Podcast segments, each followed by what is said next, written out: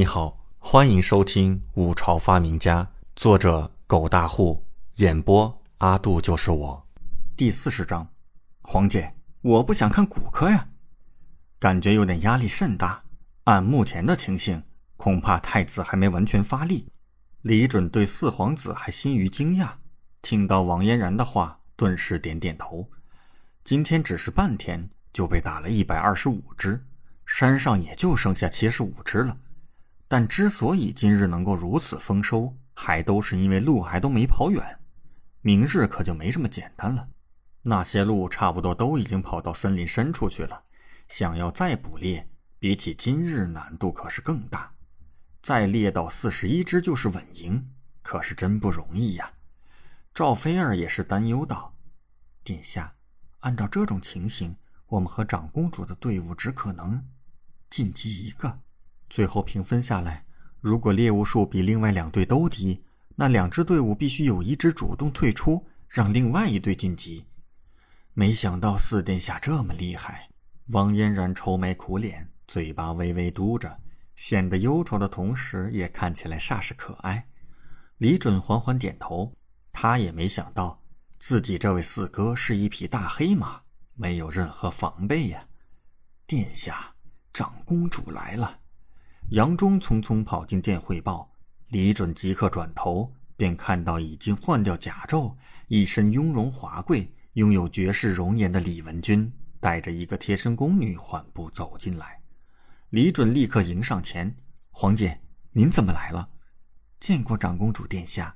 王嫣然和赵菲儿也连忙行礼。李文君看了店内几人一眼：都在呢，不必多礼。李准即刻让李文君落座，随即问道：皇姐，您过来可是想商讨明日的捕猎事宜？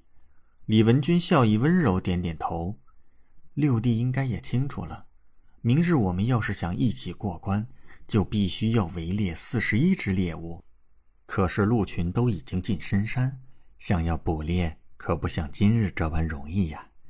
李准叹气道：皇姐说得对，所以皇姐是来终止合作吗？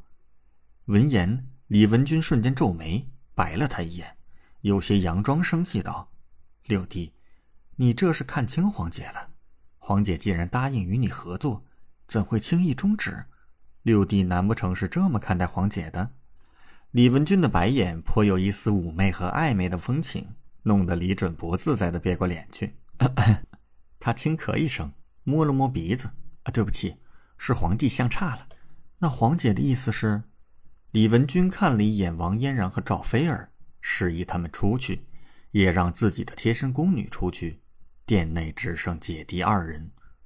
李文君眼神温柔，起身替李准理了理有些乱了的发丝，然后认真问道：六弟，能跟姐姐说说为什么这次要自己组队参加狩猎吗？之前姐姐还以为你会加入其他的皇兄或者我的队伍呢，没想到六弟却是拿下了嫣然和菲儿，自己组建了队伍，着实让姐姐吃惊良久。李准愣了一下，他还以为李文君不会问自己这个问题呢，没想到现在如此认真地询问了。